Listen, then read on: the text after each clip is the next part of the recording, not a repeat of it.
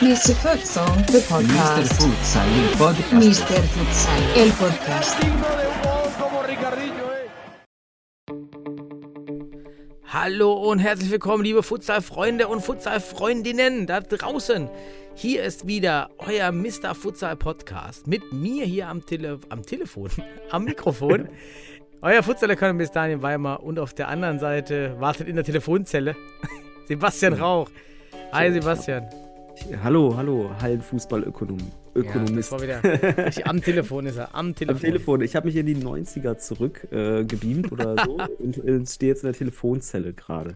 Nee, äh, es freut mich, Daniel, und hallo an alle da draußen. Ähm, ich freue mich auf das Hier und Jetzt mit dir zu gestalten. So, Daniel, was hast denn du im Hier und Jetzt so, so, so zu erzählen? Ja, ich habe ich hab, ich hab was gefunden für den Podcast-Schrank beim Aufräumen. Ich habe mal, ich habe den Podcast-Schrank selber aufgewertet und zwar habe ich hinten in der Schublade gefunden ein Ticket. Ein Ticket Fortuna Düsseldorf gegen die HSV Panthers am 2.9.2021. Und natürlich weißt du, was da war an dem Tag. Das war der Premieren-Bundesligaspieltag. Ja, stimmt Korrekt. das? Und da Ja. ist das- das Lost Ticket. Ich dachte, ich hätte es schon Lost verloren. Ticket. Mein Ticket vom ersten Bundesliga-Spiel aller Zeiten fehlte noch Eike Thiemann auf dem Ticket als erster Torschütze. Ja, also cool, wäre wär, wär schon geil gewesen, wenn Eike Thiemann äh, prognostiziert äh, als erster Torschütze der Bundesliga äh, schon auf dem Ticket gewesen wäre. Ja, mega. Aber so ich meine, hellseherisch wart ihr doch nicht. ich habe ja eh keine, ich hatte ja eh keine Karte, weil das war ja unser. Oder wie war das denn nochmal? Das erste Spiel, muss ich ja ganz mal überlegen. War das nicht vom DFB veranstaltet mit Boden und so? Und deshalb habe ich eine Ja. Karte gehabt. Ich glaube, das Ja. war dann am Ende irgendwie so geregelt. Ich, ich weiß gar Ja. nicht mehr. Auf jeden Fall, ich weiß gar nicht, warum ich überhaupt die Karte hatte am Ende, aber auf jeden Fall wusste ich, dass ich sie hatte und habe sie verloren. Jetzt habe ich sie wieder und jetzt freue ich mich. Jetzt kann ich die in den Podcast-Schrank reinballern. Das Läuft. freut- Ich gucke mal gerade nach links. Ich habe ja auch immer so Karten. Habe ich auch noch da hängen. Ja. Auch- Ich sehe auch sehe, sehe so ein paar Futsal-Karten hier um die Ecke, aber ich lass mal, ich lass mal stecken, jetzt gerade zu erzählen, welche das sind. aber schön, schöne Erinnerung auf jeden Fall. Mhm. Total. Mhm. Eine, eine Erinnerung hatten wir diese Woche ja auch an unser Gewinnspiel. Wir hatten es schon mal im Ach, Dezember Daniel, wollen wir das verkündet. als, letzte News raushauen? Ach so. Ja, okay, Spannung? Spannungsbogen. Spann okay. Ich, ich finde Spannungsbogen total wichtig. ja, dann gehe ich halt, dann gehe ich einfach mal eine Liste durch. Genau. Ich habe einmal auf meine Liste geschrieben aus dem internationalen Futsal. Ricardinho ist noch bei Pendeka United. Und ich wollte diese Diskussion nochmal aufmachen, weil wir hatten die These, weiß ich noch, dass man dort Ricardinho nur für ein, zwei, drei Spiele verpflichten wird Mhm. und er eventuell eben nicht durchzieht, sondern dass es so ein Marketing-Gag nicht, aber schon eine, eine, eine Vermarktungsoffensive für die Liga ist. Mhm. Aber er spielt immer noch dort. Also es war ein ernst gemeintes Projekt von diesem Verein in Malaysia, äh, Indonesien, Entschuldigung. Und Mhm. dort ist er, scheint es ihm ja zu gefallen. Ja, ist schön. Also vielleicht ist es das Klima, vielleicht ist es der, der, die Futsalkultur, die dort sicherlich auch ähm, mit Enthusiasmus betrieben wird. Ich kann es nicht sagen, aber anscheinend ist es, äh, es ist ein Langzeitprojekt. Das ist ja auch ein Schlagwort der Woche. Das Langzeitprojekt. Nur äh, das war im Fußball, glaube ich, gescheitert. Das wäre mega spannend, wenn man sich mit Ricardinho, ich meine, er ist ja nun jetzt nicht so ein Superstar außerhalb der Futsal-Szene, den kriegt man bestimmt irgendwie ins Mikrofon. Einfach genau darüber zu fragen. Also, wa- was macht diese Leidenschaft dort aus?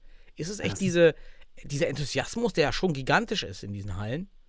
Lass uns Ricardinho doch mal anschreiben. So nett auf Englisch und äh, übersetzt vielleicht auf Portugiesisch noch, dass wir hier der deutschsprachige Futsal-Podcast sind. Ja. Und äh, ob er nicht mal Lust hat, für eine halbe Stunde, Stunde mit uns per Zoom ein bisschen zu quatschen. Ne? Also finde ich, ist eine Top-Idee. Vielleicht kriegen wir ihn hier hin. Ne? Ich würde sogar hier äh, Christian noch dazu holen, du hier als Englisch-Experten. ich habe auch mal Englisch-LK im Abi gehabt. Also von daher, wir können uns schon Das würde ja überzeugen. dann lass mich lieber, dann lass ich mich lieber Portugiesisch sprechen. Ja, oder so. Aber wo de dein Portugiesisch Ja, komm, gönn ich dir. Das ist, Nee. das ist okay. Obwohl das Portugiesisch aus Portugal ist auch für mich dann immer, immer gar nicht mal so einfach. Hm. Ja, das brasilianisch-portugiesisch gewöhnt und das ist dann schon sehr, sehr, sehr gewöhnungsbedürftig aus der kalten. Ja. Naja. Ja, also das, das fand ich auf jeden Fall nochmal, fand ich interessant, dass er sich da, dass er da durchgehalten hat. Mhm. Schön. Dann haben wir die News bekommen von Schwerte oder aus Schwerte. Ich weiß gar nicht mehr, ob es der Account war oder jemand anderes. Jedenfalls gegen den PCF Mülheim war, es gab wohl eine ganz skurrile Szene, weil es da so einen Wassereinbruch in der Halle gab. Und Mhm. man hat dann die Auslinie einfach ein paar Meter ins Feld gerückt und hat einfach weitergezockt. Das fand ich mal im, im Blick auf das Problem in Regensburg mal eine Ja. spannende Lösung. Obwohl man natürlich sagen muss, beim Rainfall in Regensburg war die Pfütze genau im 6 Meter, meine ich. Ja, Also eine Not, der Pfützen. zur Not, zur Not in Düsseldorf habt ihr Erfahrung mit äh, Mittelkreis, äh, Mittelkreistapen. Vielleicht hätte man auch den, einfach das Spielfeld ein bisschen kürzer machen können, neuen 6-Meter-Raum abgetaped und eine neue Mittellinie, dann hätte man das Problem gelöst. Man konnte ja, also bei nationalen Spielen darf es ja ein bisschen kleiner werden. Das wissen wir ja aus Pauli, ne, aus, aus Hamburg. Da gibt es ja auch immer die kleine Halle. Von daher, ähm, auf jeden Fall sollte man das mal als zukünftige Option für Bundesligaspiele im Hinterkopf haben, dass man das Spielfeld auch neu gestalten könnte. Und wenn es nur gerade Linien sind, ne, dann hat man auf jeden Fall die Möglichkeit, ne, wie in diesem Spiel. Ja, sehr schön. Definitiv. Dann hat sich Jasmin Japes wieder gemeldet. Wir erinnern uns an unseren Podcast zum Frauenfutsal, Folge 145. Und Jasmin hat sich nochmal gemeldet bezüglich der deutschen Meisterschaft der Damen, weil wir uns im letzten Podcast 136, 163 dazu geäußert haben, ob jetzt die Damen in der Regionalliga West eigentlich deutsche Meister sind oder Mhm. wie das Ganze ausgespielt wird. Und sie hat das nochmal so ein bisschen beschrieben, dass dann tatsächlich aus den verschiedenen Regionen dann Meister geben wird, aus irgendwelchen Regionalturnieren, die dann um den Pokal, um die deutsche Meisterschaft spielen, war mir auch so nicht bewusst. Mhm. Ja, Fabian hatte sich auch noch bei mir gemeldet, deswegen. Mhm. Anscheinend äh, Mhm. haben wir mit dem Podcast auf jeden Fall äh, Nerv getroffen oder mit der Aussage, dass, wie sieht es denn jetzt mit der deutschen Meisterschaft aus? Beziehungsweise habe ich gesagt, ist dann der Futsal-Liga Westmeister ähm, ähm, der deutsche Meister oder die deutsche Meisterin? Ähm, und so hat sich das dann geklärt, dass es dann doch wohl zu einer Endrunde kommt. Ja, ganz spannend. Ja, hast du da noch was zu sagen zu, gegebenenfalls? Nee, nee, wieso? Nee, ich dachte, vielleicht hast, hast du es noch zu ergänzen. Oder kennst du die Teilnehmer? Weißt du, wer daran teilnimmt? Nein, gar nichts, noch gar nichts. Also wer mehr weiß, schreibt uns bitte, dann können wir das also- hier noch mit, mit, mit reinpacken. Daniel, ich weiß mehr. Auf jeden Fall ist es so, dass man, glaube ich, äh, das hat, hast du es erwähnt, dass Ja, glaubst du es oder weißt du es? nein, dass Aachen dran teilnimmt? Aachen? Ach, da war so ein Turnier auch in Aachen. Mhm, genau. Da, da, Aachen ist nämlich westdeutscher Futsalmeister in Ti- Turnierform geworden.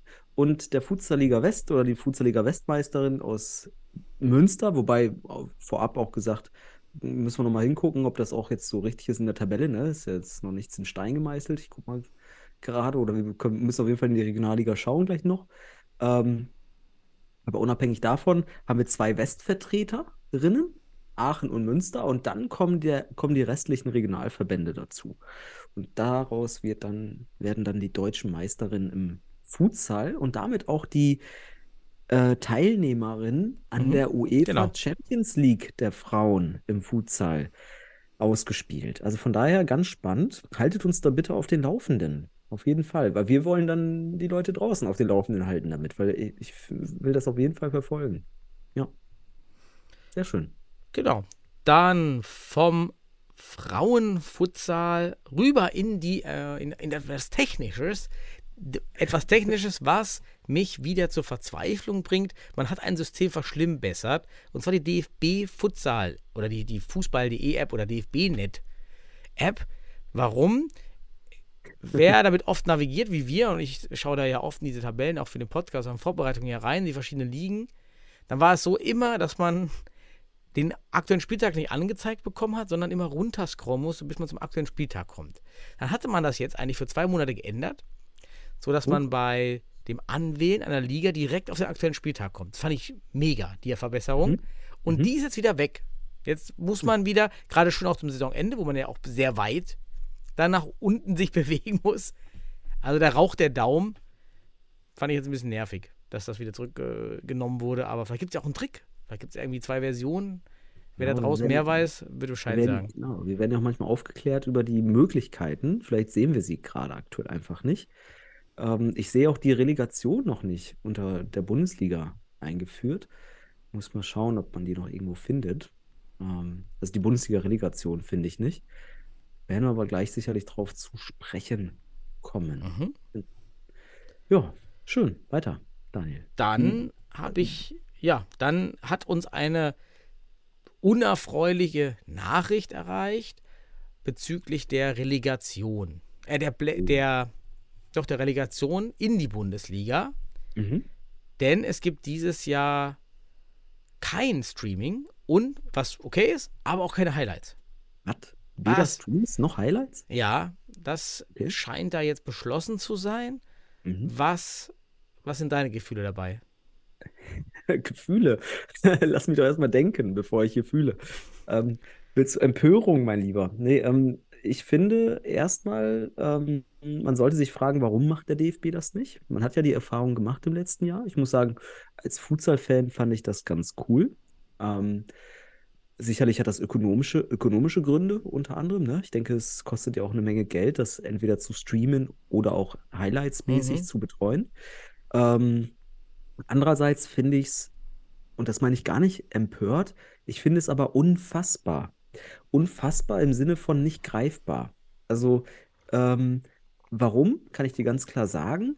Denn meines Wissens nach sind die Relegationsteams bis heute davon ausgegangen, dass es mindestens Highlights gibt. Und jetzt wurde kurzfristig oder kurz vorher vom DFB mitgeteilt, dass eben dies nicht stattfinden wird, dass dies nicht gemacht wird. Und das finde ich nicht greifbar. Einerseits Mainz, ne, die kennen das jetzt aus der letzten Saison, ne, Gewohnheit, vielleicht so ein Gewohnheitsrecht hinter. Ähm, aber aus meiner Sicht muss man sowas spätestens, und das ist ein ganz wichtiger Punkt nochmal, spätestens mit der Veröffentlichung der, der Gruppen, also man hat die ausgelost, der, die Relegationsgruppen, mitteilen. Warum?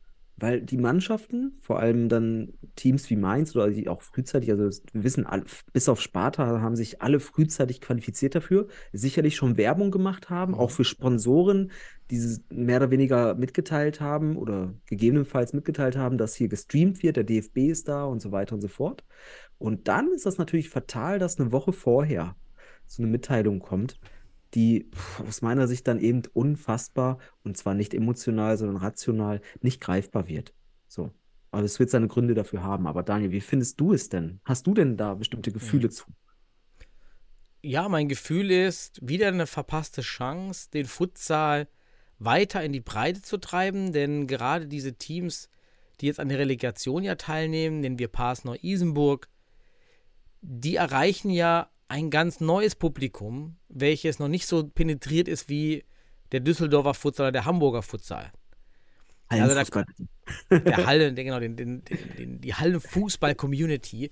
So, und das, das, das ist wirklich schade. Gerade auch wieder Berlin, der wäre auch mal so ein Highlight gut gewesen. Das letzte, was wir von, aus dem Berliner Futsal kennen, war das Relegationsspiel von Atletico Berlin.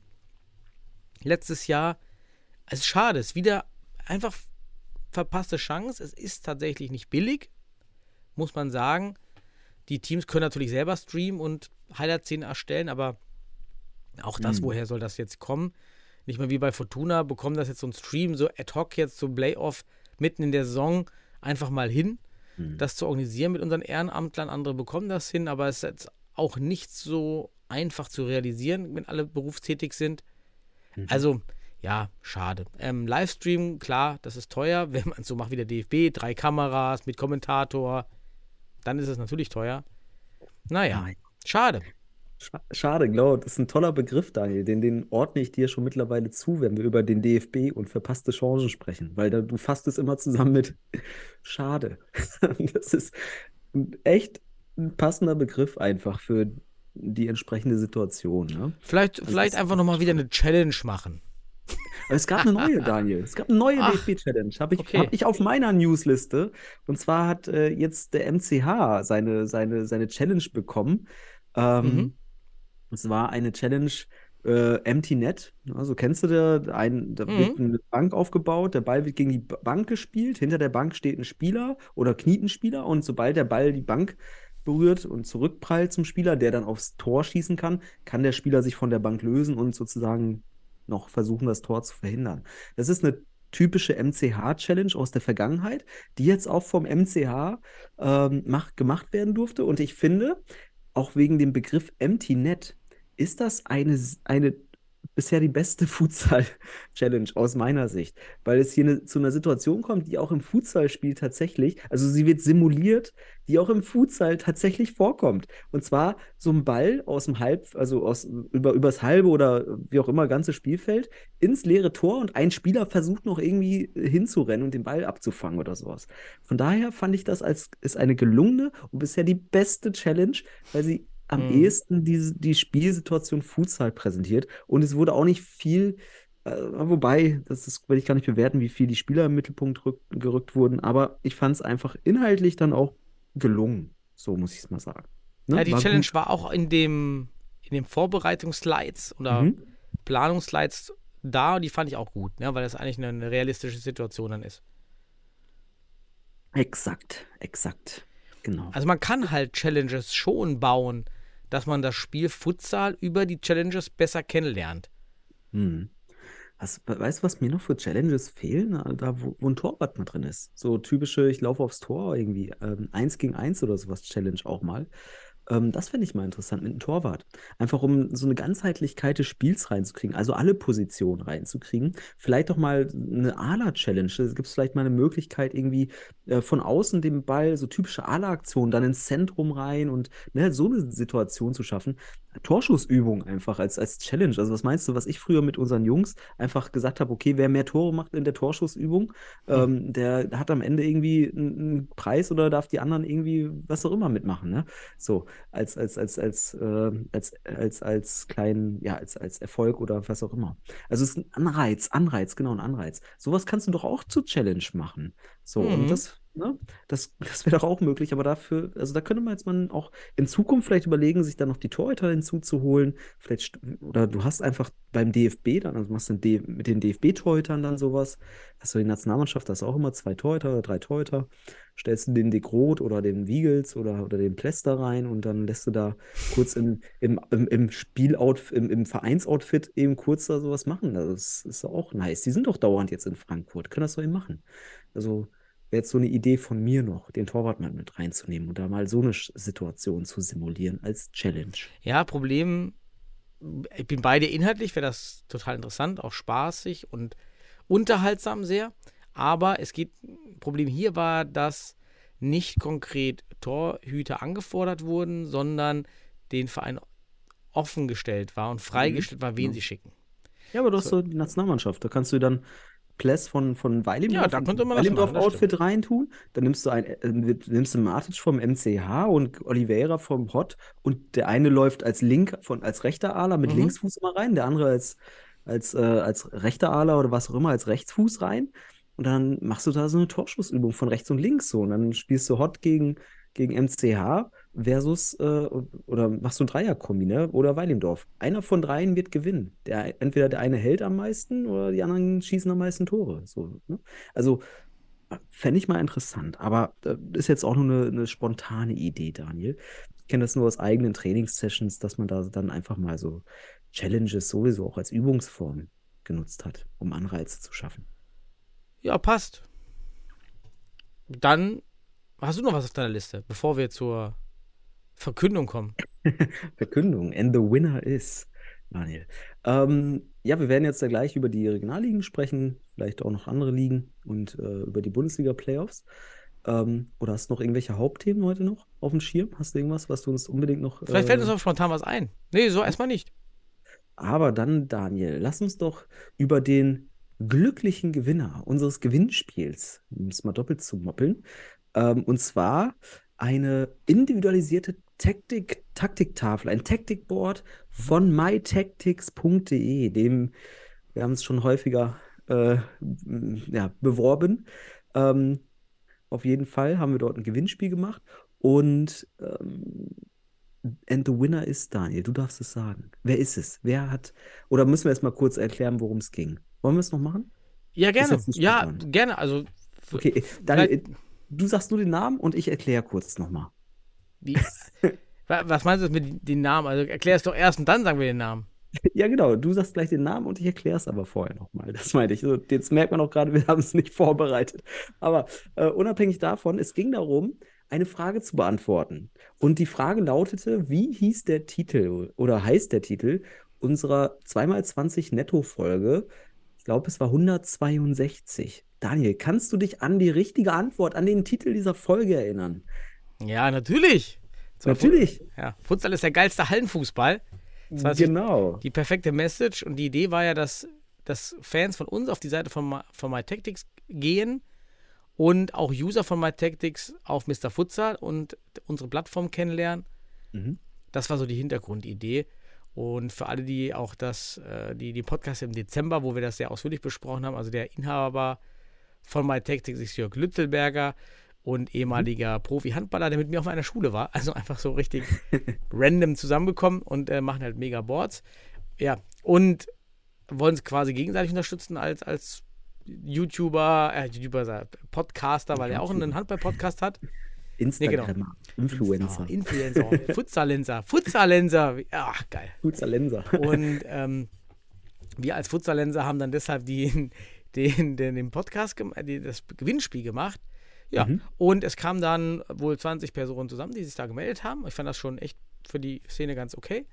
Und Mhm. Jörg war auch zufrieden, dass, dass da was zusammenkam. Ja, und dann hat dann habe hab ich gesehen, die 20 Leute, und habe bei Mhm. uns in die Gruppe gepostet, sag mal bitte einer mal eine zufällige Zahl zwischen 1 und 20 oder 1 und 19, ich weiß gar nicht mehr. Mhm. Und dann Ja. fiel die Zahl. 15 fiel. 15, und genau. genau, 15 war dann auf dieser Liste, wie gesagt, blind. Ich kannte nur die Liste, ihr zwei nicht. Und Christian hat dann geantwortet mit der 15, einfach Genau. random. Ich, ich Und es war eine dann, Stunde äh, später irgendwie das gesehen. Genau. Glückwunsch an And the Pierre- winner ist Daniel. Der Wer Winner war, ist wer, wer war es? Ich, ich weiß noch nicht, ob wir den ganz, ganz Namen hier sagen dürfen, aber Pierre H. Punkt hat gewonnen, wird auch Genau. von MyTactics angeschrieben, weil er kann sich jetzt ein individualisiertes Board aussuchen Ja. für sich und bin gespannt, ob wir da Feedback holen. Ich schreibe auch mal Pierre an um, und wa- was er mit dem Board macht, was er da draufdrucken Mhm. Ja. lässt. Bin gespannt. Herzlichen Glückwunsch, Pierre. Herzlichen Glückwunsch. Ähm, darf ich noch was erwähnen? Denn ohne seinen Namen zu, weiter zu sagen, aber wir sind ja Recherchefüchse und ich glaube, Christian war es, hat da mal recherchiert und hat festgestellt, Pierre hat schon mal bei einem Gewinnspiel was gewonnen. Ich glaube, äh, bei einem Hohenstein-Trikot-Gewinnspiel. Also es ist ein richtiger Glückspilz. ja, sodass- richtig. Er war die Nummer 15. Zufalls. Zufallsprinzip. Ja. Pierre, herzlichen Glückwunsch. Viel Spaß mit dem Taktikboard und äh, mach ein schönes raus. Meine Güte. Mhm. Ja. War eine schöne Aktion. Viele, viele Namen waren jetzt auch bekannt, die Ja. mitgemacht haben beim, beim Spiel. Und habe mich wirklich erfreut, dass man da doch die Community, so ein, so ein Spiegelbild der Community sieht. Auf der anderen Seite sind es auch immer dieselben. Also Mhm. es sind halt die, die sehr, sehr interessiert sind an Futsal. Und das hatten, haben wir schon öfters mal diskutiert. Ist das ein Vorteil oder ein Nachteil, dass wir so wenige Pioniere haben? Mhm. Auf der anderen Seite, du hast diese Pioniere, die, die einfach ihre Leidenschaft da einbringen und auf kein Euro schauen, sondern einfach Maximum an Zeit und Leidenschaft da reinwerfen. Aber es halt auch nicht schaffen, neue Pioniere anzu, anzufeuern, weil es halt schwer ist, in der richtigen Lebensphase jemanden zu finden. Und wir sind halt alle in dieser Lebensphase irgendwie Mitte 30 bis Mitte 40, alle mit Kindern, alle im Beruf gerade noch auf dieser Karriereleiter und das macht es halt maximal schwer. Hm. Daniel, aber irgendwie habe ich Lust bekommen, Dinge zu ver verschenken jetzt. Und, Was willst du äh, verschenken? Gewinn Gewinnspiele zu machen. Nicht? Irgendwie, vielleicht sollten wir irgendwie so Mr. Futsal Tassen oder sowas machen.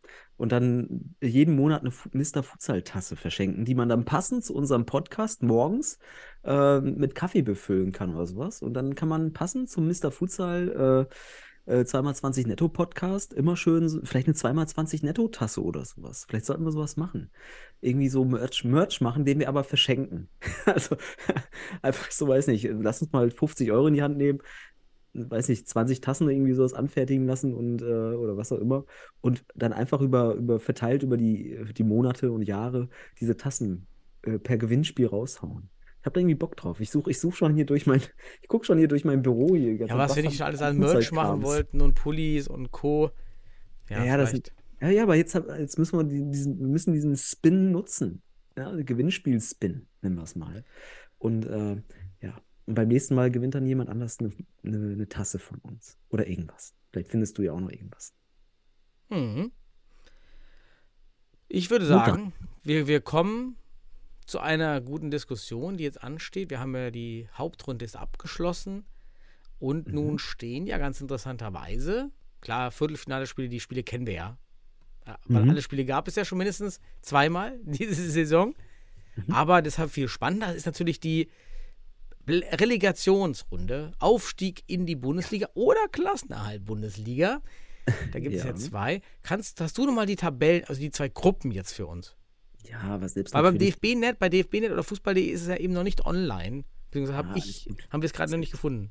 Es gibt zwei Gruppen, Daniel. Einmal eine Gruppe, die eher aus dem äh, südlichen äh, und doch, na, Wacker ist auch dabei, also südnördlich ist. Und zwar ähm, der, die TSG Mainz, Wacker Eagles und der UFC Pass. Ja? Mhm. Also Relegationsteams Südwestmeister, Bundesliga, Relegationsabsteiger, was auch immer, oder Relegationsteam aus der Bundesliga und Süddeutscher Futsalmeister. Das ist die erste Gruppe. Und die zweite Gruppe hat sich nun auch für qualifiziert. Sparta Harburg aus dem Norden haben sich im letzten Spiel ähm, als Meister herausgestellt, haben Kiel überholt, die, den ich aber auch hier nochmal zur Vizemeisterschaft gratuliere und Harburg dann, also Sparta auf jeden Fall zur Meisterschaft gratuliere. Diese spielen dann als norddeutscher Meister gegen den westdeutschen Meister, die Futsal Panthers Köln und dem FC Liria Berlin. Und da geht's los am 2. April, also am kommenden Sonntag um 15 Uhr mit einem Spiel, das ich eigentlich schon so als vorweggenommene, ja, es könnte schon eine Vorentscheidung geben. Und zwar spielt der FC Liria gegen die Futsal Panthers Köln am Sonntag, am 2.4. Ähm, das ist das erste Spiel aus der Gruppe. Aus der anderen Gruppe, meines Wissens nach, das erste Spiel ähm, UFC Pass gegen Wacker Mhm. oder Wacker gegen UFC Pass, wie auch immer das gedreht wird. Ähm, das findet auch statt jetzt am Wochenende. Ähm, ich finde, ähm, oder wer sind deine Favoriten aus den beiden Gruppen? Was würdest du sagen? Zweite Gruppe ist für mich schon klarer mit Liria, einfach aufgrund auch der Ukrainer, die man dort jetzt verpflichten konnte, nochmal die, die wirklich viel Power da Mhm. geholt hat. Ah, das ist für mich klarer als Gruppe 1, dass es hier Liria schaffen wird gegen die Panthers und gegen Sparta. Sparta hinter den Panthers, Panthers Zweiter aus meiner Mhm. Sicht. Aber vielleicht auch Überraschung. Ne? Auch Sparta könnte nochmal interessante Fußballer aus der Oberliga Hamburg zum Beispiel auch immer mal wieder ranholen. Man Mhm. hat schon ein großes Netzwerk, weil man ja jahrelang dabei ist. Sowas würde ich jetzt bei Köln eher vielleicht nicht sehen, aber Köln hat einfach die Erfahrung. Also es, klar, es wird da kein super deutliches Ergebnis geben.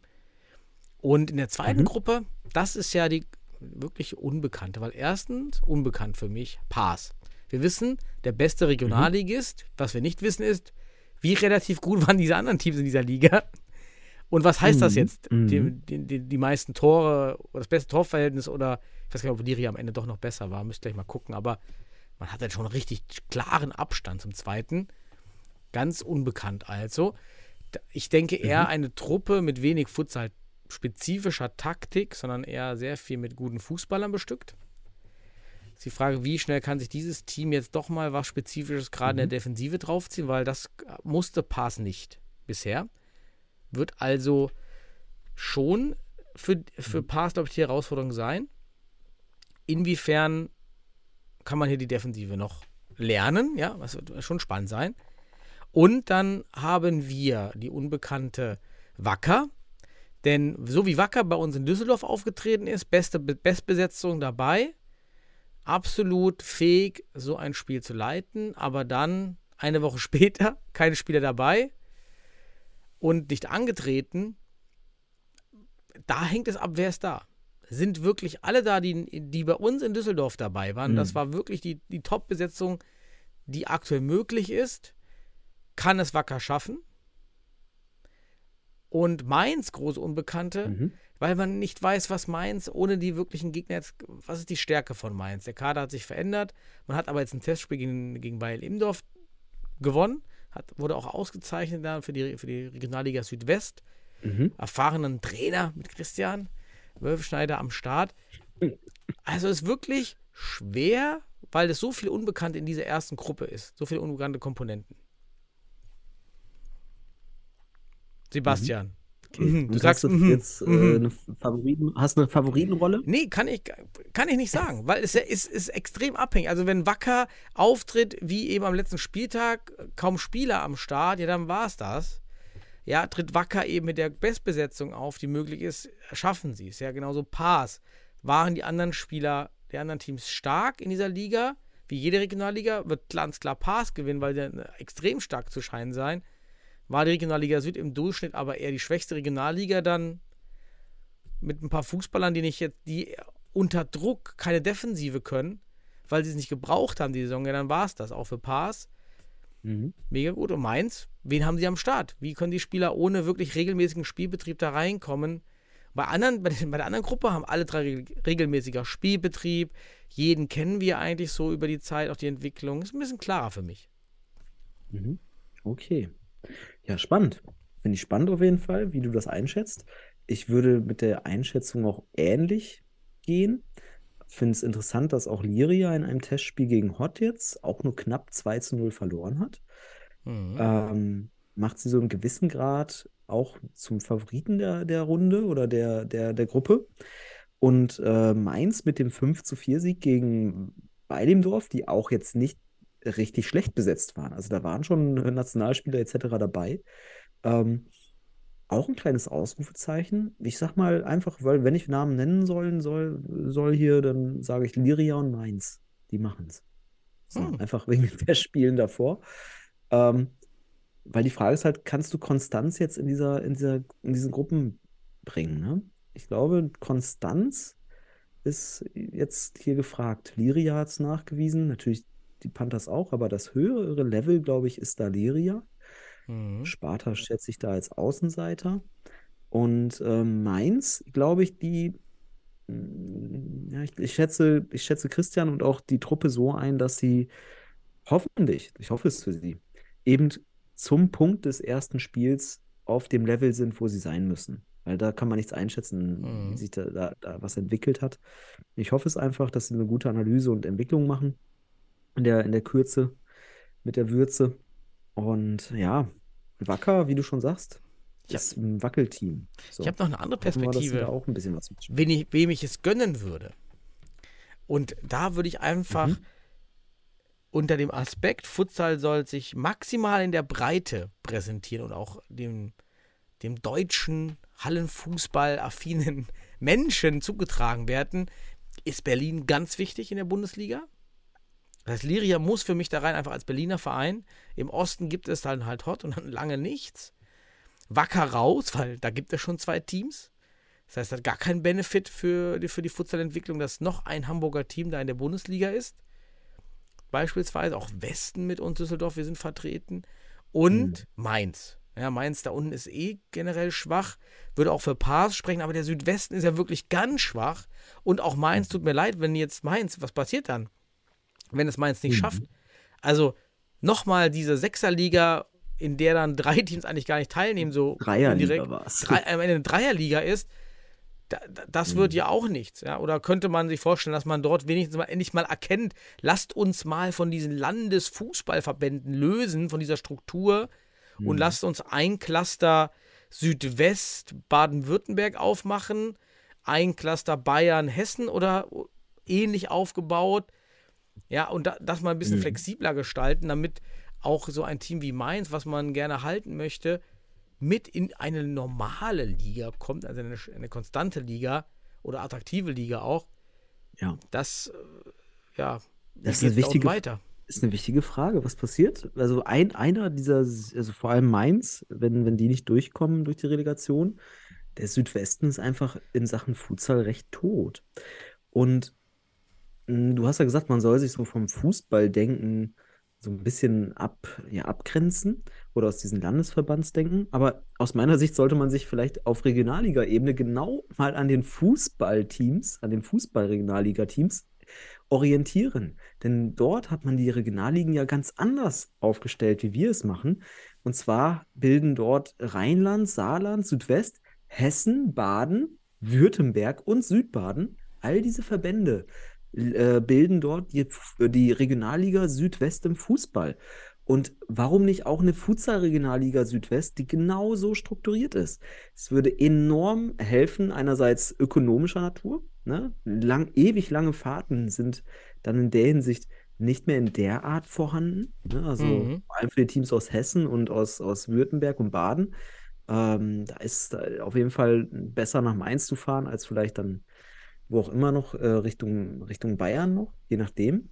Aber ähm, man könnte natürlich dann auch wiederum eine, aus Bayern, aus dem Landesverband Bayern, eigentlich auch eine Futsal-Regionalliga machen, was eigentlich auch super gut für die Bayern wäre. Es ist ja auch im Fußball so, dass es dort die Futsal-Regionalliga Bayern gibt. Aus meiner Sicht müsste man es dann einfach Futsal-Regionalliga Südost oder so nennen.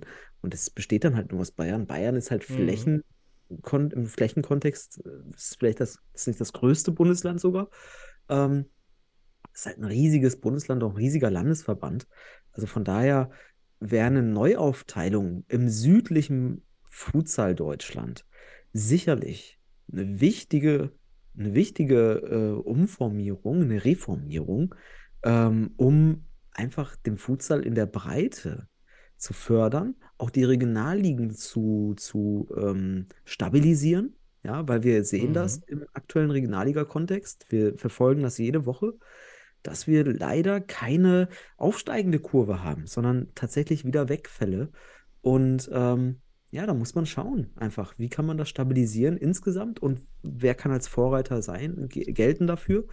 Und das wäre natürlich optimal dort im, im ja, in eine Futsal-Regionalliga Südwest wie eine Fußball-Regionalliga Südwest zu gestalten. Aus meiner Sicht nur Vorteile. Ne? Ja. Mhm. Wichtige Frage auf jeden Fall. Wie geht's da weiter? Also da, ja, das haben wir aber auch schon jetzt ganz oft diskutiert, so diese Restrukturierung, die eigentlich absolut notwendig ist, Hm. was da kommt, Masterplan, zahlt ja alles auf dieselbe Thematik ein. Wohin will man mit dem Futsal?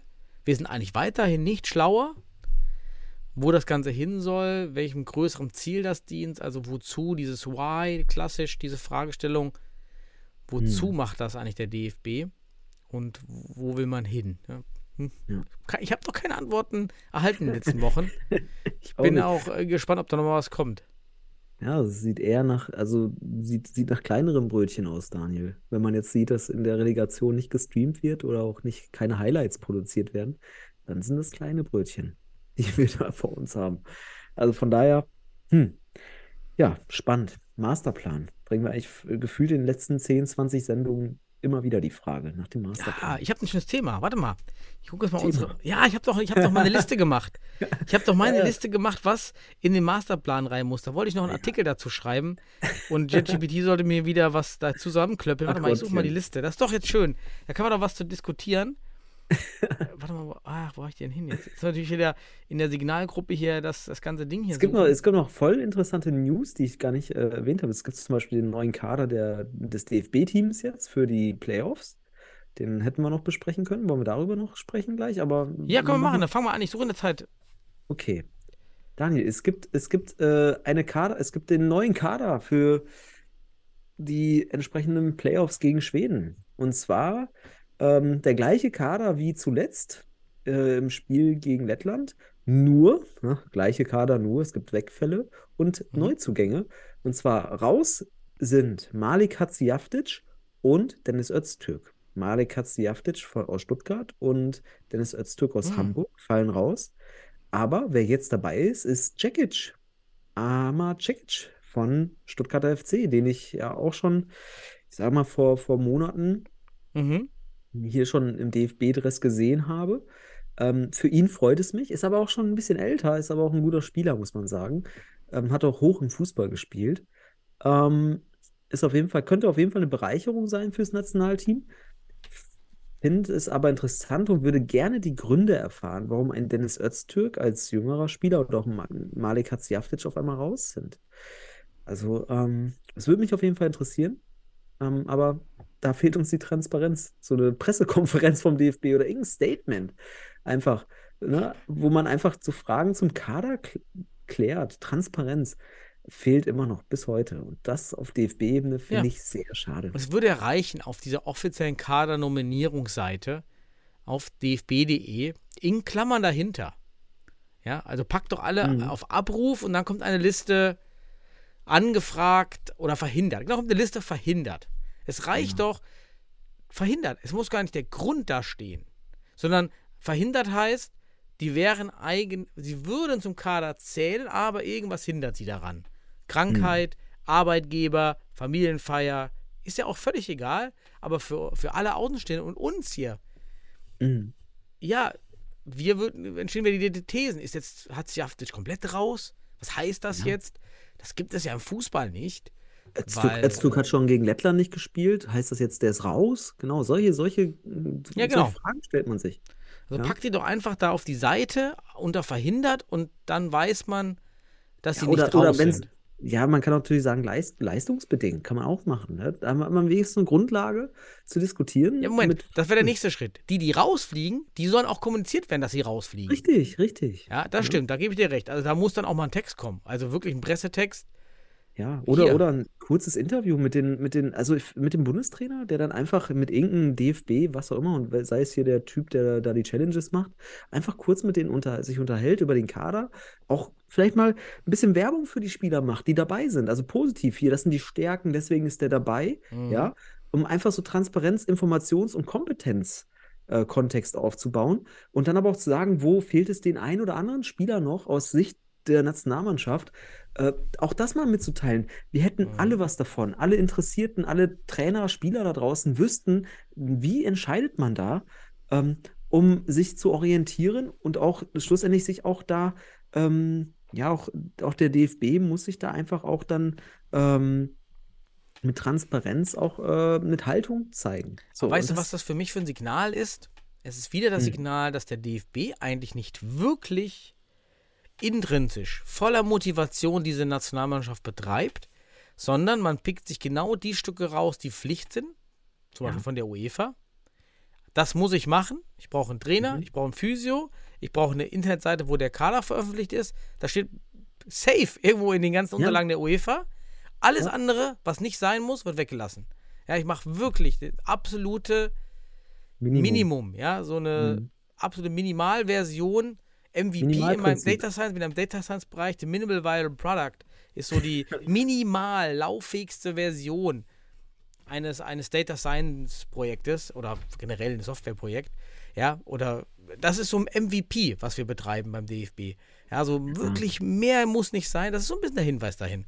Ja, aber das ist der Punkt. Also warum nicht einfach ähm, kurzes Interview führen? Und das, da kannst du innerhalb von drei Minuten kannst du erklären m, zu jedem Spieler mit ein paar Schlagwörtern, Stärken und Schwächen, äh, nicht Schwächen, sondern Stärken und dann auch die, die raus sind, zu sagen, okay, da und da ist das schon richtig gut. Und aber das fehlt mir einfach. Einfach, weil man damit auch Kompetenz entwickelt, durch Resonanz mit der Außenwelt. Ich kann mir aber auch vorstellen, dass dem DFB einfach dann die Nachfrage nicht hoch genug ist.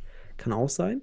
Ähm, aber man muss sie auch schaffen, indem man auch mal inhaltlich hier was zeigt. Hm. Also inhaltlich, wie bewertet man eigentlich im Futsal auch? Ähm, und das ist ja im Fußball, das wissen wir alles. Da werden, werden auf PKs, werden über Taktiken und sonst was diskutiert und, und Aufstellungen und sonst weiter. Und da geht es ja nicht mal um eine Diskussion, sondern einfach um eine Präsentation, um eine Information, um Transparenz und um Resonanz ähm, zwischen Community und Futsal-Liebhabern da draußen und dem DFB. Das fehlt und das wäre echt doch kein großer Aufwand. Das würde sogar noch in dein Minimalprinzip da reingehen, aus meiner Sicht. Ähm, wie häufig musst du einen Kader bekannt geben? Dreimal im Jahr? Wow, super. Also, sorry, das, das, das fehlt mir. Ähm, wäre auf jeden Fall wünschenswert. Und da kommt mir nicht mit der Henne- und Ei-Diskussion. Ähm, erstmal machen und vielleicht erstmal Angebot machen und gucken, wie, wie, wie jetzt damit vielleicht mit Nachfrage reagiert wird. Wäre auf jeden Fall hilfreich. Content, Content, Content. Das ist, darum geht es inhaltlich. Und ähm, das ist, jetzt komme ich wieder, schade. Schade, Daniel. Hm, ja, genau, wieder. Pass auf, oh, heute Folgentitel. Sch schade. nee. And the winner is Genau. Schade. Wenn es schade- oh, das ist gut. Das ist nicht schlecht. Also, ja, das kann man verbessern, wenn man das möchte, aber Mhm. findet wahrscheinlich wieder 20 Ausreden, warum es nicht geht, weil technisch geht es nicht und hier geht es nicht. Dann wird mir wieder für alles einfach dann postet es halt auf den Insta-Kanal. Ja, wenn es dann auf diese DFB-Seite Mhm. nicht passt. Der Insta-Kanal ist völlig frei, dass man hinzufügen könnte, den das Feld verhindert. Und fertig. Ja, das ist dann, ähm, ja, äh, spannend. Ich habe So, in der Zwischen. Ja, ich habe meine Liste gefunden. Ja, ich habe meine, meine, deine Gebote. ja, meine zehn Gebote. Ja, es waren am Ende, es sind noch keine zehn, deshalb bin ich, glaube ich, noch nicht vorwärts gekommen, Okay. damit das auch zu schreiben, den Artikel, weil es sind noch keine zehn, ich muss das mal auf, ausbauen. Aber es sind, glaube ich, jetzt sieben Gebote. Du wolltest es ja auch nicht so religiös angehaucht haben. Sie, Nee, die, äh, die zehn Targets und die zehn. Es war, es war Christian, glaube ich. Du hast das Ah, mal okay. in die Gruppe gehauen und dann hat Christian als, äh, als äh, was hat er gesagt? Ähm, ich kann mich nicht mehr erinnern, aber auf jeden Fall hat er das so ein bisschen als äh, zu religiös wahrgenommen. Aber meine Güte, es ist einfach ein Framing, ne? Also Ja, zehn ja. Gebote des Futsals, was auch immer, für den Ja, deutschen pass Futsal. auf. Ja, Erzähl mal, erzähl mal davon. also, Unser Moses. hier. Erster Punkt. Also, wir, wir fordern ja den Futsal-Masterplan und meine Idee war, okay, wir können uns nicht immer zurücklehnen und etwas fordern und bieten nichts. Also, hier der Ansatz, wir bieten Rahmenpunkte für so ein Masterkonzept. Was könnte es denn enthalten? Und was, ist das Grundsä was soll das grundsätzliche Narrativ sein bei der ganzen Sache? Und das grundsätzliche Narrativ aus meiner Sicht erstmal, ohne jetzt auf die Punkte konkret einzugehen, muss sein, Futsal für den Fußball. Das muss das ganz große Narrativ sein. Mhm. Man möchte gerne in der Jugend den Futsal stärken und auch den Futsal einsetzen, um die Spieler zu verbessern. Braucht aber im Grunde dafür ein ausgewachsenes Seniorensystem, damit man auch die Anreize schafft, überhaupt diese Futsal-Lane, wie wir sie immer genannt haben, überhaupt zu gehen. Ansonsten wäre es ja so ein Hobby-Lane, die geht man jetzt auch nicht wirklich zielführend nach. So, das ist so das große Narrativ. Das haben wir aber hier eigentlich Okay, ja auch darf ich das schon. kurz kommentieren? Ähm, nein. Ja, mach. Okay. Nein, weil ich finde das ja ganz interessant, ähm, weil du eben, äh, ich will nur äh, kurz klarstellen, was, was beabsichtigt man damit? Man will natürlich eine Synergie schaffen. Der Fußball soll bemerken, wie wichtig der Futsal für die, da auch methodisch, inhaltlich für die Entwicklung ist. Und gleichzeitig, ähm, ne, da kann man ja nochmal auf unseren Synergieartikel schauen, was für mögliche Effekte, für mögliche Effekte daraus entstehen können, wodurch du halt hier gerade das meintest, Futsal für den Fußball, also diese Verbindung schaffen, die muss sehr deutlich sein. Ne? Gut, machen wir weiter. Genau, das ist so das große Narrativ. So, gehen wir davon aus. Erstens, NLZ-Pflicht Futsal. Mhm. Das heißt, duale Ausbildung Futsal, Fußball bis zur U14. Danach zweigleisiges Angebot im NLZ. Kann also diese Futsal-Lane gehen oder die Fußball-Lane. Wir haben das, äh, wer sich dafür interessiert, in den Artikel auf unserer Website auch stehen, um eben auch Spieler, die gerade physisch mit 14 nicht in der Lage sind, es zu schaffen, in die Fußball-U14 über die Futsal-Lane bei, am Ball Mhm. zu halten und dann eventuell mit 18 wieder rüber zu holen. Wenn es sich nämlich doch der Spieler deutlich besser entwickelt, wie man, als man dachte. So. Das ist das erste Gebot. So, NSC, NLZ Futsalpflicht kommt auch daher, dass man ja auch einfach E-Sport zum, zur Verpflichtung gemacht hat. Ja, aber das ist wahrscheinlich auch mit einem ökonomischen Hintergrund, ne? Weil da kannst du richtig Kohle mitmachen mit E-Sports, ne? Ja, aber Killman-Effekt, damit machst du auch cool, das verstehen die ja nicht. Also, Ja, der natürlich. Killman aber- ist ja das Geld. Wenn du die Leute. der, DF der DFB selbst, ne? Also, äh, hat da ja auch sicherlich was von. Ne? Ach so, Aber ja, egal. natürlich. Ähm, ne, also NLZ-Pflicht, ja, okay. Ähm, mach mal weiter mit deinen Punkten. Ich kommentiere, wann ich meine kommentieren zu Ja. müssen. Ah, hier Punkt 2 hatten wir schon. Auflösung der Landes- und Regionalverbandsstruktur für den Futsal und Ansiedlung direkt beim DFB oder wie auch immer. Also wie man das dann halt verwaltet. Aber man muss aus dieser Logik raus, dass man Ligen nach den Landesverbänden einrichtet, sondern man muss eben Hotspots und Cluster bilden, die ökonomisch und sportlich Sinn ergeben. Mhm. Aber man muss halt flexibel bleiben. Das muss auch von Jahr zu Jahr kann das auch wechseln. Ja, dass Okay. dann eben Hessen mal mit in den Süden rein, am nächsten Jahr, oh, es gibt aber ganz viel im Südwesten. Okay, dann geht das Hessen mit den Südwesten zusammen und Mhm. Bayern alleine. So Beispiel, beispielsweise. Ich sehe, ich sehe jetzt, darf ich, jetzt kann ich kurz äh, hier reingrätschen, weil in deinen ersten Punkten sehe ich Stärken und Schwächen. Ähm, ich fange mal mit, mit, mit, den, mit einer Stärke an. Ich finde es erstmal gut, dass du den Futsal mh, hier mit den NLZs in den Leistungsbereich hineinbringst, weil man dort eben auch Vorbilder schafft. Das ist ganz wichtig, sozialisationsspezifisch. Ähm, und dadurch auch der Mehrwert des Futsals sicherlich besser erkennbar wird. Ähm, dann ähm, der zweite Punkt, Auflösung der Landes- und Regionalliga-Verbandsstruktur für den Futsal. Okay, ich fasse jetzt mal beide Punkte zusammen mit einer Schwäche. Ich denke, das ist ein, natürlich ein klarer Top-Down-Ansatz. Also du willst das auf DFB- und NLZ-Ebene. Ähm, hier finde ich aber, und jetzt schließe ich das Harvard-Sandwich ab mit einem Vorteil wieder, eine Stärke, mit deiner Auflösung der Landes- und Regionalverbandsstruktur für den Futsal, dass man hier so eine Art eigenen kleinen, ich sag mal, eine kleine Futsal-Organisation ähm, vom DFB äh, verlangt für den bundesweiten Kontext, wodurch halt auch ein Masterplan besser umsetzbar wird. Also es ist dann Mhm. auch habha- äh, äh, handhabbarer. Ähm, also in der Hinsicht hat es Stärken und Schwächen aus meiner Sicht. Mhm. Aber mh, mach mal weiter. Ja, Ich gut, im Endeffekt hat ja weiteren Stärken und Schwächen. Aber Mhm. gerade die Sachen, diese Auflösung, das ist auch der Klassiker, den große Unternehmen Unternehmen, um in Spezialbereichen wieder mehr Fahrt aufzunehmen, dass man eben solche Kompetenzcenter bildet oder irgendwelche Cluster bildet, die viel schneller und agiler sind. Also kleine Gesellschaften, die schneller und agiler sind, an Themen zu forschen oder Themen umzusetzen. Und dieser DFB ist ein Riesentanker. Und wenn man jetzt durch alle Fußballgremien geht, um irgendwas für den Fußball zu erreichen, Stichwort Schiedsrichter, die erst Mhm. eine Fußball, also ein Futsal-Schiedsrichter, der muss erst Fußballschiedsrichter werden. Das funktioniert halt nicht. Deshalb muss, kann ich es rausnehmen, mache den 21., 22. Landesverband, also auf dieser Ebene halt. Es gibt dann Mhm. die 21 Fußball-Landesverbände plus den 22. Verband, das ist der Futsal-Landesverband. Und damit Mhm. bin ich raus aus den ganzen anderen Spielordnungen und whatever und habe mein eigenes Ding. Und das kann Mhm. ich flexibel, weil das braucht der Futsal. Flexibilität, Dynamik, das ist da drin, das ist halt wie so Mhm. ein Start-up eigentlich. Ja, Ja, genau. Dann muss man das Ganze halt nur füllen, bundesweit schlussendlich auch verteilen. Die Mhm. Frage ist halt, ob man nicht auch wieder in den Landesverbänden landet oder ob man einfach Ressourcen der Landesverbände nutzt. Ne? Na, das wäre eine Möglichkeit, da auf jeden Fall noch eine gewisse Connection zu schaffen. Ich denke, es ist, Mhm. wird schwer, da rauszukommen, weil es natürlich hier föderalistisch ist. Und ähm, ja, aber machen wir weiter, weil auch mit Schiedsrichterausbildung. Ja, genau. Nächster Punkt. Schiedsrichterausbildung ohne Pflicht zum Fußballschiedsrichter. Mhm. Ja. wichtig. Das muss wegfallen, sondern Futsal-Schiedsrichter ist halt Futsal-Schiedsrichter, dann mache ich eine Ausbildung. Fertig. Dann Futsal B-Lizenz. Natürlich viel regelmäßiger als einmal im Jahr oder alle zwei Jahre. Sagen aber niedrigschwelliger. niedrigschwelliger und auch ohne Bedingung einer Fußball-C-Lizenz, Mhm. sondern entweder ohne Vorbedingung oder, wenn man es langfristig, mittelfristig aufsetzt, dann natürlich die Futsal-C-Lizenz Mhm. Als Also- Vorkriterium.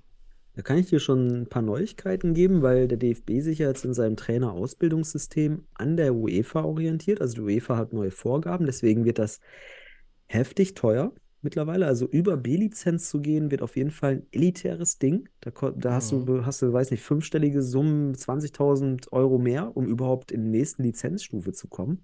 Das ist Wahnsinn. Also hier Mhm. Wird auf jeden Fall eine Elite ausgebildet. Es wird aber auch in der Hinsicht, die Ausbildung wird qualitativer, es wird äh, reflexiver, also es wird auch eine Verbesserung in der Ausbildung stattfinden. Ähm, sicherlich aus pädagogischer Sicht sehr wertvoll dort, auch für die Persönlichkeits- oder Trainerpersönlichkeitsentwicklung sehr wertvoll. Nur ist dieser, dieser, diese ökonomische Hürde, das muss ich kurz erwähnen, weil das finde ich ganz spannend, ähm, ähm, einfach wieder das Matthäus-Prinzip ne, aus der Bibel, was soziologischer Mhm. Natur ist mittlerweile. Wer hat, dem wird gegeben. Wer nicht hat, dem wird genommen oder er wird nicht bekommen. Ne? Und das ist halt der Punkt. Ähm, die Frage ist halt jetzt wirklich, der Futsal muss hier dann aber in die Breite gehen, also niedrigschwellig. Deswegen finde ich die Idee gut. B-Lizenz auf jeden Fall häufiger, weil die jetzt nicht so immens teuer ist. Also die B-Lizenz wird auch im Fußball noch erreichbar für die meisten, aber für die meisten wird dort Stopp sein, rein aus ökonomischer Natur. Ähm, und die C-Lizenz, die wird tatsächlich gerade, wird reflektiert aus meinen Informationsquellen, dass man eine Futsal-C-Lizenz aufbaut, Daniel. Das wird jetzt wohl dann demnächst mal kommen. Ähm, und das Schöne ist, ähm, ähm, auch in diesem Lizenzsystem, man braucht jetzt hier nicht mehr Numerus Clausus oder so weiter, um in die nächste Lizenzstufe zu kommen. Man kriegt mehr oder weniger so eine Empfehlung. Das ist so ein bisschen Montessori-Pädagogik, nenne ich das gerne, ähm, wo dann eher da um Stärken geht und Schwächen derjenigen, dass man sich entwickelt. Ähm, ich finde das für den Futsal auch interessant. Für den Fußball kann man das gut machen. Für den Futsal ist halt die Frage, wie weit hat man da die Kompetenzen schon und wie weit ist da die Breite schon da. Aber Henne oder Ei, erstmal die Lizenzen her und C-Lizenz Futsal und B-Lizenz Futsal fände ich auf jeden Fall äußerst relevant für so einen Masterplan. Für dein, ist ein wichtiges Gebot, Daniel. Danke. Ja, bitteschön. Der nächste Punkt ist auch extrem wichtig für die deutsche Futsal-Entwicklung oder für die Qualität der deutschen Futsal-Nationalmannschaft, damit wir nicht in, den, in die Italien-Falle fallen. Für alle, die das nicht so wissen, Italien hat Ja. lange auf Spanier und Portugiesen und Brasilianer mit italienischem Pass gesetzt, also vor allem Brasilianer mit italienischem Pass. Ja. Und man hat erst vor einigen Jahren dann die Notbremse gezogen und diese Missentwicklung eben festgestellt, Mhm. dass man eben sehr, sehr viele Legionäre in der Liga hat und damit auch die Nationalmannschaft am Ende über Legionäre funktioniert. Wir haben Tendenzen dahin, schauen wir uns den Kader an. Es sind halt viele eingebürgerte Spieler Ja. schon dabei, aber auch davon lange teilweise in Deutschland. Mhm. Aber was auf jeden Fall kommen muss, sind Anreize, am besten finanzielle Anreize für den Einsatz deutscher Spieler in der Futsal-Bundesliga. Denn aktuell ist es tatsächlich so, dass außer der Local Player-Regelung, die wir wissen, eigentlich überhaupt keinen Effekt hat, keine Ja. Bedingungen, es bestehen keine Einschränkungen von ausländischen Spielern. Also man könnte einfach zehn Brasilianer holen, ohne, ohne europäischen Pass. Genau, das ist der Punkt. Also es gibt keine EU-Spielerbegrenzung, es gibt kein, also die Local Player-Spielerbegrenzung musst du doch, ist ja auch ein Witz.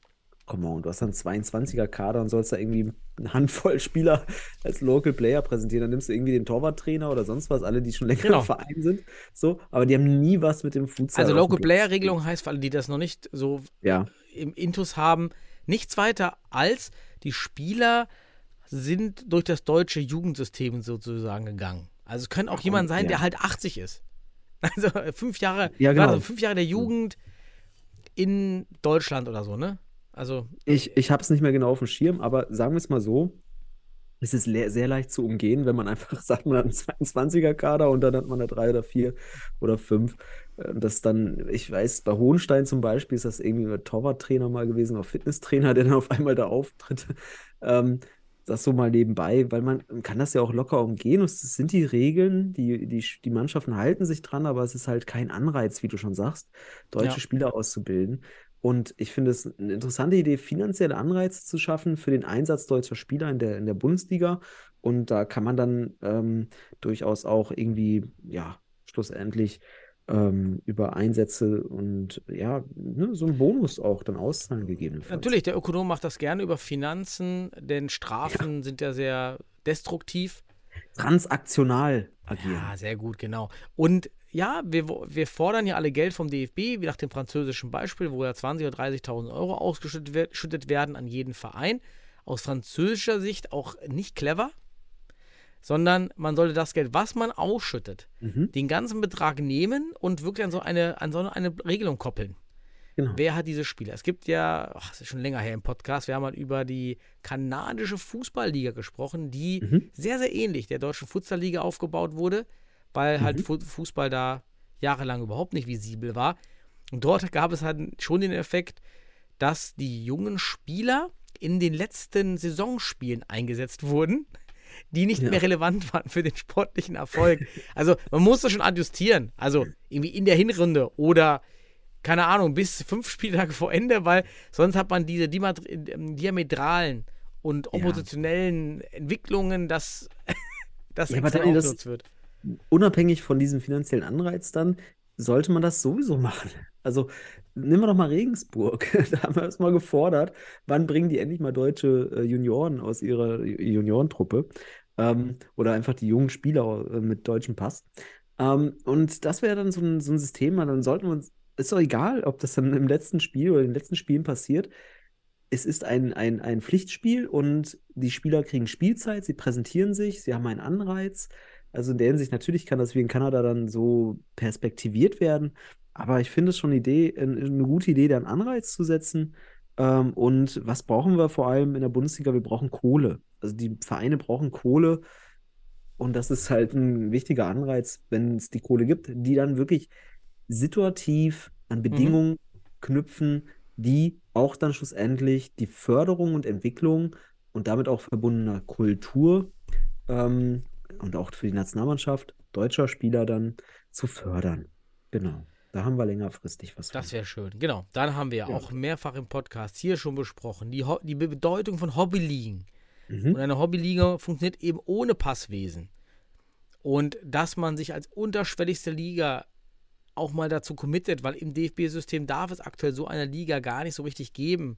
Es sind dann immer Zwischenlösungen und dann schon auf DFB als auch Fußball.de gelistet zu sein, ist ein Riesenakt. Das Mhm. hat jetzt in Jena ganz gut in Thüringen funktioniert, auch in Südbaden. Das sind, das sind schon gute Ansätze. Es könnte noch mehr propagiert werden und sollte zu einem Standardmodell werden, dass es am Anfang immer eine Hobbyliga gibt, die sehr, sehr niedrigschwellig funktioniert, ohne Pässe. Zum Beispiel in Baden war es ja trotzdem mit Pässen.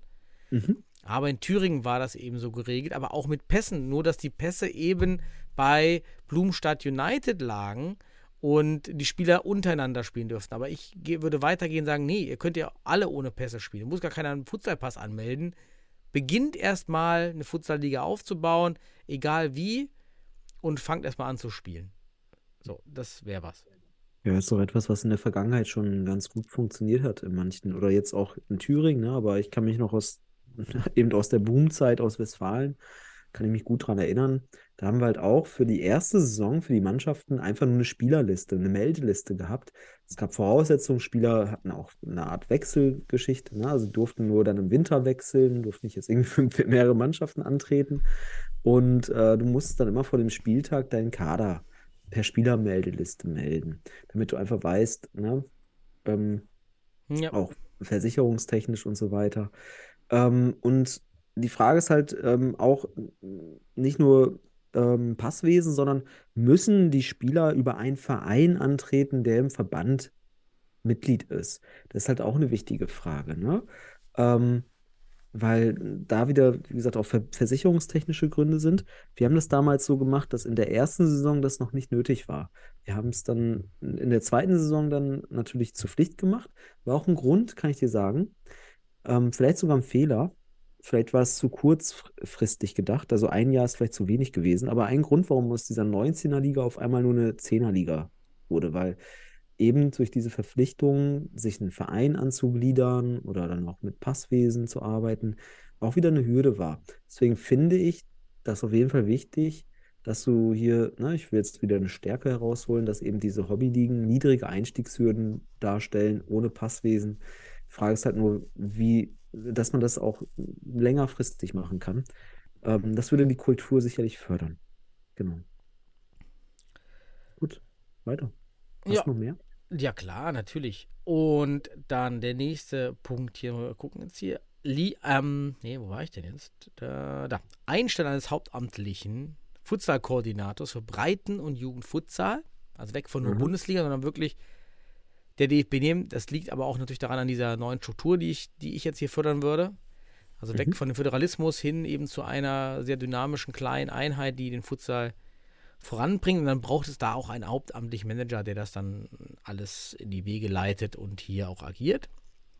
Aber wir haben doch Leute dafür, Daniel. Bist ja, aber nicht für die? Breite. Nee, aber nicht für die Breite. Ja, ich weiß. Ja, aber ähm, äh, gibt's, also da, hier bringe ich zum Beispiel wieder so für die Breite, würde ich schon wieder Landesverbände ins Spiel bringen. Damit würde ich wieder ein, das einzelne Gebot ein bisschen ankratzen.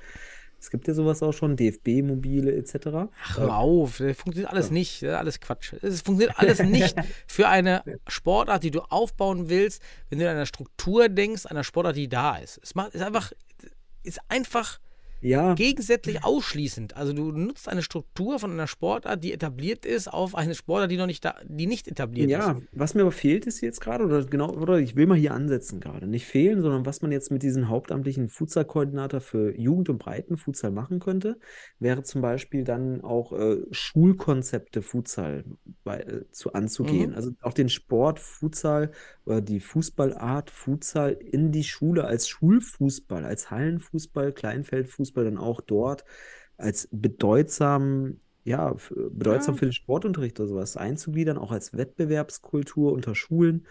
Ähm, das wäre sicherlich interessant, ähm, weil du dann vielleicht als hauptamtlicher Futsal-Koordinator nicht so in die Vereine kommst, aber vielleicht über die Schulen dann auch in die Vereine kommst. Also da irgendwie so ein Verbindungsglied oder auch Vernetzung zu schaffen, ähm, das fände ich wichtig. Würde ich jetzt hier nochmal hinzufügen, dass hier auch dann schlussendlich äh, jemand ist, der in die Schulen geht oder auch da einfach konzeptionell sich auch mit Lehrern, ne? Ich denke jetzt gerade an Christian oder sowas, die da sicherlich offen für wären, dann auseinandersetzen und netzwerkt. Ne? Mhm. ganz wichtig. Schön, habe ich mal hier mit zugepackt auf meine Liste. Das passt perfekt. Ja, ich habe noch ein paar Ideen. Ah, sehr gut. Dann nächster Punkt. Liegen, unabhängiger. Direkter Vergleich vor Torverhältnis. Ja, Was denn?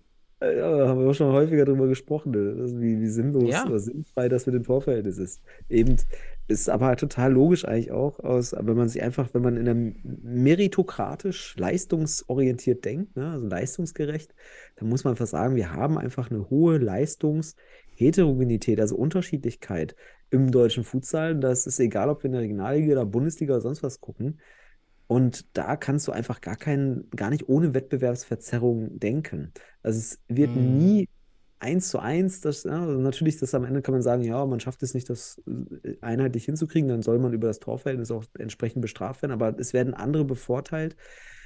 Und deswegen haben wir schon länger darüber gesprochen, sei es in der Bundesliga, haben wir jetzt den Fall mit Stuttgart und so weiter ähm, gehabt, und sei es in der Regionalliga, haben wir auch Fälle gehabt. Also, unbedingt. Wenn es das Ziel ist, nur wer gewinnt am höchsten gegen das schwächste Team, ja, das ist Ja. dann, ist ja schon Grund genug, Ist das auch- mal endlich Es, abzufeuern. es ist auch ethisch bedenklich, äh, entwicklungsethisch, jetzt einfach mal hier so ein, Ja. eingebracht, ähm, was das für Anreize schafft am Ende des Tages auch. Ähm, also von daher Sportlichkeit kann man sicherlich hier äh, im Futsal durch direkten Vergleich eher äh, erreichen als übers Torverhältnis. Mhm. Mhm. Schön. Dann klar, Mixteams. Klar kommunizieren ist möglich auf allen Ebenen, warum auch Einschränkungen. Die Trainer sollen selbst entscheiden, ob jetzt auch Frauen hinzugematcht werden können. Was ist halt die beste verfügbare Frau? Ist sie besser als der schlechteste Mann? Dann soll sie den Kader. Kann jeder für sich selbst entscheiden. Jeder Trainer kann das für sich selbst festlegen. Ist jetzt aktuell gelebt tatsächlich. Ich kenne also, wir kennen Fälle aus der Bayernliga, ich kenne Fälle aus der Niederrheinliga, dass man hier immer mal Ich wieder kenn- ein, ich kenne Fälle aus der. Westfalenliga früher, Ja. meine Güte. Es, es gibt schon so gute, gute Beispiele und so viele Erfahrungen, die da Mhm. auch positive Rückmeldungen, also eigentlich nur positiv rückmelden können. Daher Mindset öffnen, vor allem für, also vielleicht nicht in der Bundesliga, aber dann für die äh, Ligen, wo, wo, wo die Breite rankommt, eben das eben auch hier in der Hinsicht ähm, äh, geschlechtsneutral zu betrachten, mixen ähm, und dann gucken, ne? Spaß haben und Ja. ja, hat auf jeden Fall gute Evidenz dafür schon ergeben in der Vergangenheit. Dann die Nutzung der U, was ist das, U14 bis U19 Hallenfußballturniere, die es ja jetzt schon gibt, Mhm. viel stärker einbinden in Futsal-Nationalmannschaft und Futsal-Bundesliga. Wir haben Ja. darüber im letzten Podcast ja berichtet, wie die wirklich toll organisierte Ju Junioren Fu Fu Hallenfußballmeisterschaft da ablief, aber ohne jeglichen Bezug zu, zur Futsal-Community, zum Futsal-Länderspiel, zur Futsal-Bundesliga. Der einzige Hinweis war auf der Bande Futsal-Bundesliga. das, war, das war der einzige Hinweis. War das nicht genug, Daniel? Naja, Katastrophe. Ja, auf jeden Fall. Synergiepotenzial zwischen Jugend- und Herrenbereich, auf jeden Fall, zwi- weil du hier auch Synergie zwischen Fußball und Futsal nutzt, den Hallenfußball damit auch besser kennzeichnest oder es auch als natürlichen, natürliche Art des Fußballs auch für, für den äh, Betrachter äh, machst und auch für die Ki- Kids und Jugendlichen. Auf jeden Fall, wir haben das Paradebeispiel der ver, ver, weiß nicht, verschenkten Potenziale jetzt gesehen. Wir hätten es da mehr erwünscht und äh, hoffen für die Zukunft einfach, dass es besser wird. Ja. Schön. Und Hast der letzte Punkt, Punkte? ja, der allerletzte Punkt, das wäre, müsste man sich, jetzt hätte man sich schon entscheiden müssen, das ist die Futsal WM 2024 nach Deutschland zu holen. Oh ja. Wäre der größte Hebel gewesen. Wir wissen bis zum, was war das, 15.03. musste sich der DFB, hätte sich der DFB melden müssen bei der FIFA, ja hat um das ja. Interesse zu bekunden. Wir hoffen, der DFB hat Interesse bekundet. Es war noch keine Bewerbung. Einfach nur eine E-Mail. Ja, wir wollen. We are interested. Reicht. So, und dann bist du erstmal interested. in dem Interessenpool, der aus dem sich dann im zweiten Schritt dann überhaupt erstmal mit dem Konzept beschäftigt wird, was können wir realisieren und was nicht. Das war der allererste niedrigste Schwelle. Ich hoffe, man hat sich gemeldet. Wäre eine riesen Chance vertan, wenn man sich da nicht mal äh, gemeldet hätte. Man Also- hätte, man hätte direkt ein großes Turnier und eine Teilnahme daran. Wie geil ist das? So, also, Richtig. ähm, äh, äh, Belgien, Holland und so weiter. Holland ist schon mehrfach jetzt aus, aus, Austragungsort gewesen für Europameisterschaften. also ich glaube, es sind so schöne Beispiele, ähm, dass man stemmen kann. Und ich denke, wir sind jetzt in der Hinsicht sicherlich auch vergleichbar mit sowas wie dem holländischen Kontext. Leistungstechnisch haben wir gesehen, genauso sicherlich auch strukturell können wir da einiges von mitnehmen. Ähm, und deswegen, ja, das wäre jetzt, glaube ich, wenn ich jetzt richtig mitgezählt habe, dein elftes Gebot. Ah, hast du Ähm, mitgezählt? Ja, okay, siehst du, dann habe ja, ich ich nochmal. ist ja egal, war elf Gebote, was auch immer. Ist auch irgendwie, du wolltest ja die Synergie zum Fußball haben. Ähm, aber damit verbunden, ja, wäre richtig cool, wenn man da Interesse bekundet hätte oder hat, was auch immer. Auch da haben wir keine Transparenz. Also, und dann, das ist ja dann auch ein dialogisches Verfahren, dass man dann in Austausch geht, was braucht man dafür und so weiter und so fort. Ähm, mit der FIFA und die UEFA ist ja auch noch immer unterstützend dabei. Und deswegen, ja, also eine Futsal-WM in Deutschland 2024 im Herbst. Wie geil wäre das? Also, ich würde ich würd mich als freiwilliger Helfer melden. Ich würde Manpower unterstützen. Also, ich glaube, die halbe Community wird, wird, wird die WM mittragen. Ähm, ehrenamtlich. Also, mal ganz ehrlich, der, also, es soll dann nicht scheitern, wenn es darum geht. Also, schade, schade, wenn es nicht gemacht wurde, aber es ist ein blöder Begriff heute. Aber es ist ein wichtiges, wicht, wäre ein wichtiges Zeichen, wäre super geil und ähm, wäre Teil eines Masterplans, sicherlich. Mhm. Ja. Und Gut. damit bin ich vorbei. Bin ich, ach, bin ich vorbei. Damit bin ich am Ende vorbei. meiner Liste. Hier Eine sind also, vorbei. wir liefern also schon Bestandteile eines Futsal-Rahmenvertrages oder einer Futsal-Rahmenentwicklungsplanung. Kann gerne frei benutzt werden. Genau, was wir jetzt hier geschaffen haben. Ja, wunderbar. Elf Gebote für, für einen Mister, eine, ein Futsal-Mister, äh, Masterplan, Misterplan. Das ist jetzt unser Fu Futsal-Misterplan. Egal. Unabhängig davon, ja, auf jeden Fall hat seine Stärken und Schwächen. Ich denke, mehr Stärken als Schwächen, von daher angehen. Machen. Wäre cool. Mhm. Ja, interessant, Daniel. Schön. Super. Ähm, hat auch wieder ein paar Gedanken erzeugt, die sicherlich auch beim Hörer und bei den Hörerinnen ähm, auch sicherlich, habt ihr noch Ideen da draußen? Habt ihr irgendwelche, habt ihr Punkte, die ihr nicht mittragen würdet, die wir jetzt genannt haben? Oder habt ihr noch weitere Ideen? Was muss da noch rein? Habt ihr noch Gebote, die in so einen Futsal-Masterplan rein müssen? Wäre auch interessant. Würden wir gerne in der nächsten Folge dann auch mit aufnehmen und äh, hier mal ins Gespräch einbinden. Das fände ich auch spannend. Naja, Ja. Daniel. Dann, ja, hören wir uns dann nächste Woche wieder. Wünsche allen Ach so, Alles dann, Gute. äh, Haben wir, achso, ach so, die, haben wir die Playoffs schon besprochen? Ja, haben wir schon, ne? Also Favoriten brauchen wir da nicht besprechen, haben wir schon gemacht. Ja, haben wir ein, genau. Ja, da bleibt uns nichts anderes über als hier. Schönes Wochenende mit der Relegation Mhm. zur Bundesliga und dem Bundesliga-Playoffs Viertelfinal hinspielen. Ähm, leider werden wir von der Relegation nichts sehen, außer die Vereine machen selbst was. Ich hoffe es, dass äh, die Mannschaften was tun, um uns da bewegte Bilder zu, zu zeigen. Ich bin, ich wäre mega interessiert, ich denke die Community auch. Und ja, ansonsten freuen wir uns auf, äh, haben wir ein Live-Spiel, das noch kurz zum Abschluss hier, bevor wir uns verabschieden. Haben wir ein Live-Spiel? Ich glaube schon, ne? Boah, bin ich jetzt überfragt. Doch, HSV Panthers gegen Jahn Regensburg wird äh, am 2. April 14 Uhr übertragen. Ach, schau an. Schönes Spiel. Ja, Ja, top. dann viel Spaß dabei, Daniel, und alle Hörer und Hörerinnen. Schönes Wochenende. Ja, plus auch die Teams können ja freiwillig streamen. Also, weil, weil Imdorf plant ja eigene Streams, Hot plant Ah. eigene Livestreams. Ist ja jetzt ab, ab sofort möglich schon super Info. Finde ich ja. gut.